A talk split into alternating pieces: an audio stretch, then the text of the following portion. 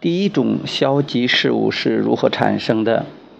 接着问道：“我一直想知道第一种疾病或第一种消极事物是如何产生的？难道几乎所有事物的第一次发生都是通过对它的思考吗？好比第一盏电灯的发明，首先产生思想，然后有了电灯。那么我们取得的成就也是如此吗？”产生更多的疾病，或者更多美好、令人兴奋的事物，仅仅是比我们以前所思考的事物多跨出一步，或者多出一种想法吗？亚伯拉罕对杰瑞提出的问题是这样回答的：所有的事物，无论你认为它们是好还是坏，都只是从现在的角度出发。你明白了，思想是首先产生的，这是正确的。首先有了思想，接着是思想的形式，然后是事物的呈现。你现在就是利用经历的平台，激发一个又一个思想。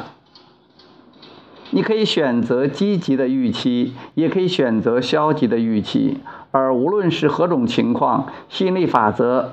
都将给思想增加力量，直到它最终实现。认识到这点后，你就要在思想上更加专注些。注意力很微弱时，任何事物都不会立刻实现。一种事物的实现需要花费大量的时间和注意力，直到吸引足够的力量才能完成。这就是为什么所有的事物，无论想要的还是不想要的，都在不断积累。换而言之，疾病增多并随处可见，是因为人类越来越关注疾病。这是呃很多人都问这一类的问题，亚伯拉罕对他的一种解释。呃，我的理解是：首先，你要是关注，你要知道思想创造现实，思想创造一切。所以说，呃，你现在要知道你现在思想的威力。那以前发生了什么样的思想，你不用管它。嗯，首要明确的一点是，肯定是你关注到一定程度，关注一个东西太多了，它就实现了。这个东西不管是你想要的、不想要的、好的或者坏的，呃，不管它是健康或者疾病，或者是富有或者是贫穷，呃，不管是你这个呃关系上的啊美好、美好和谐的关系，还是一种比较糟糕的关系，都是你发出的思想的结果。所以最重要的是，关键现在我该怎么做？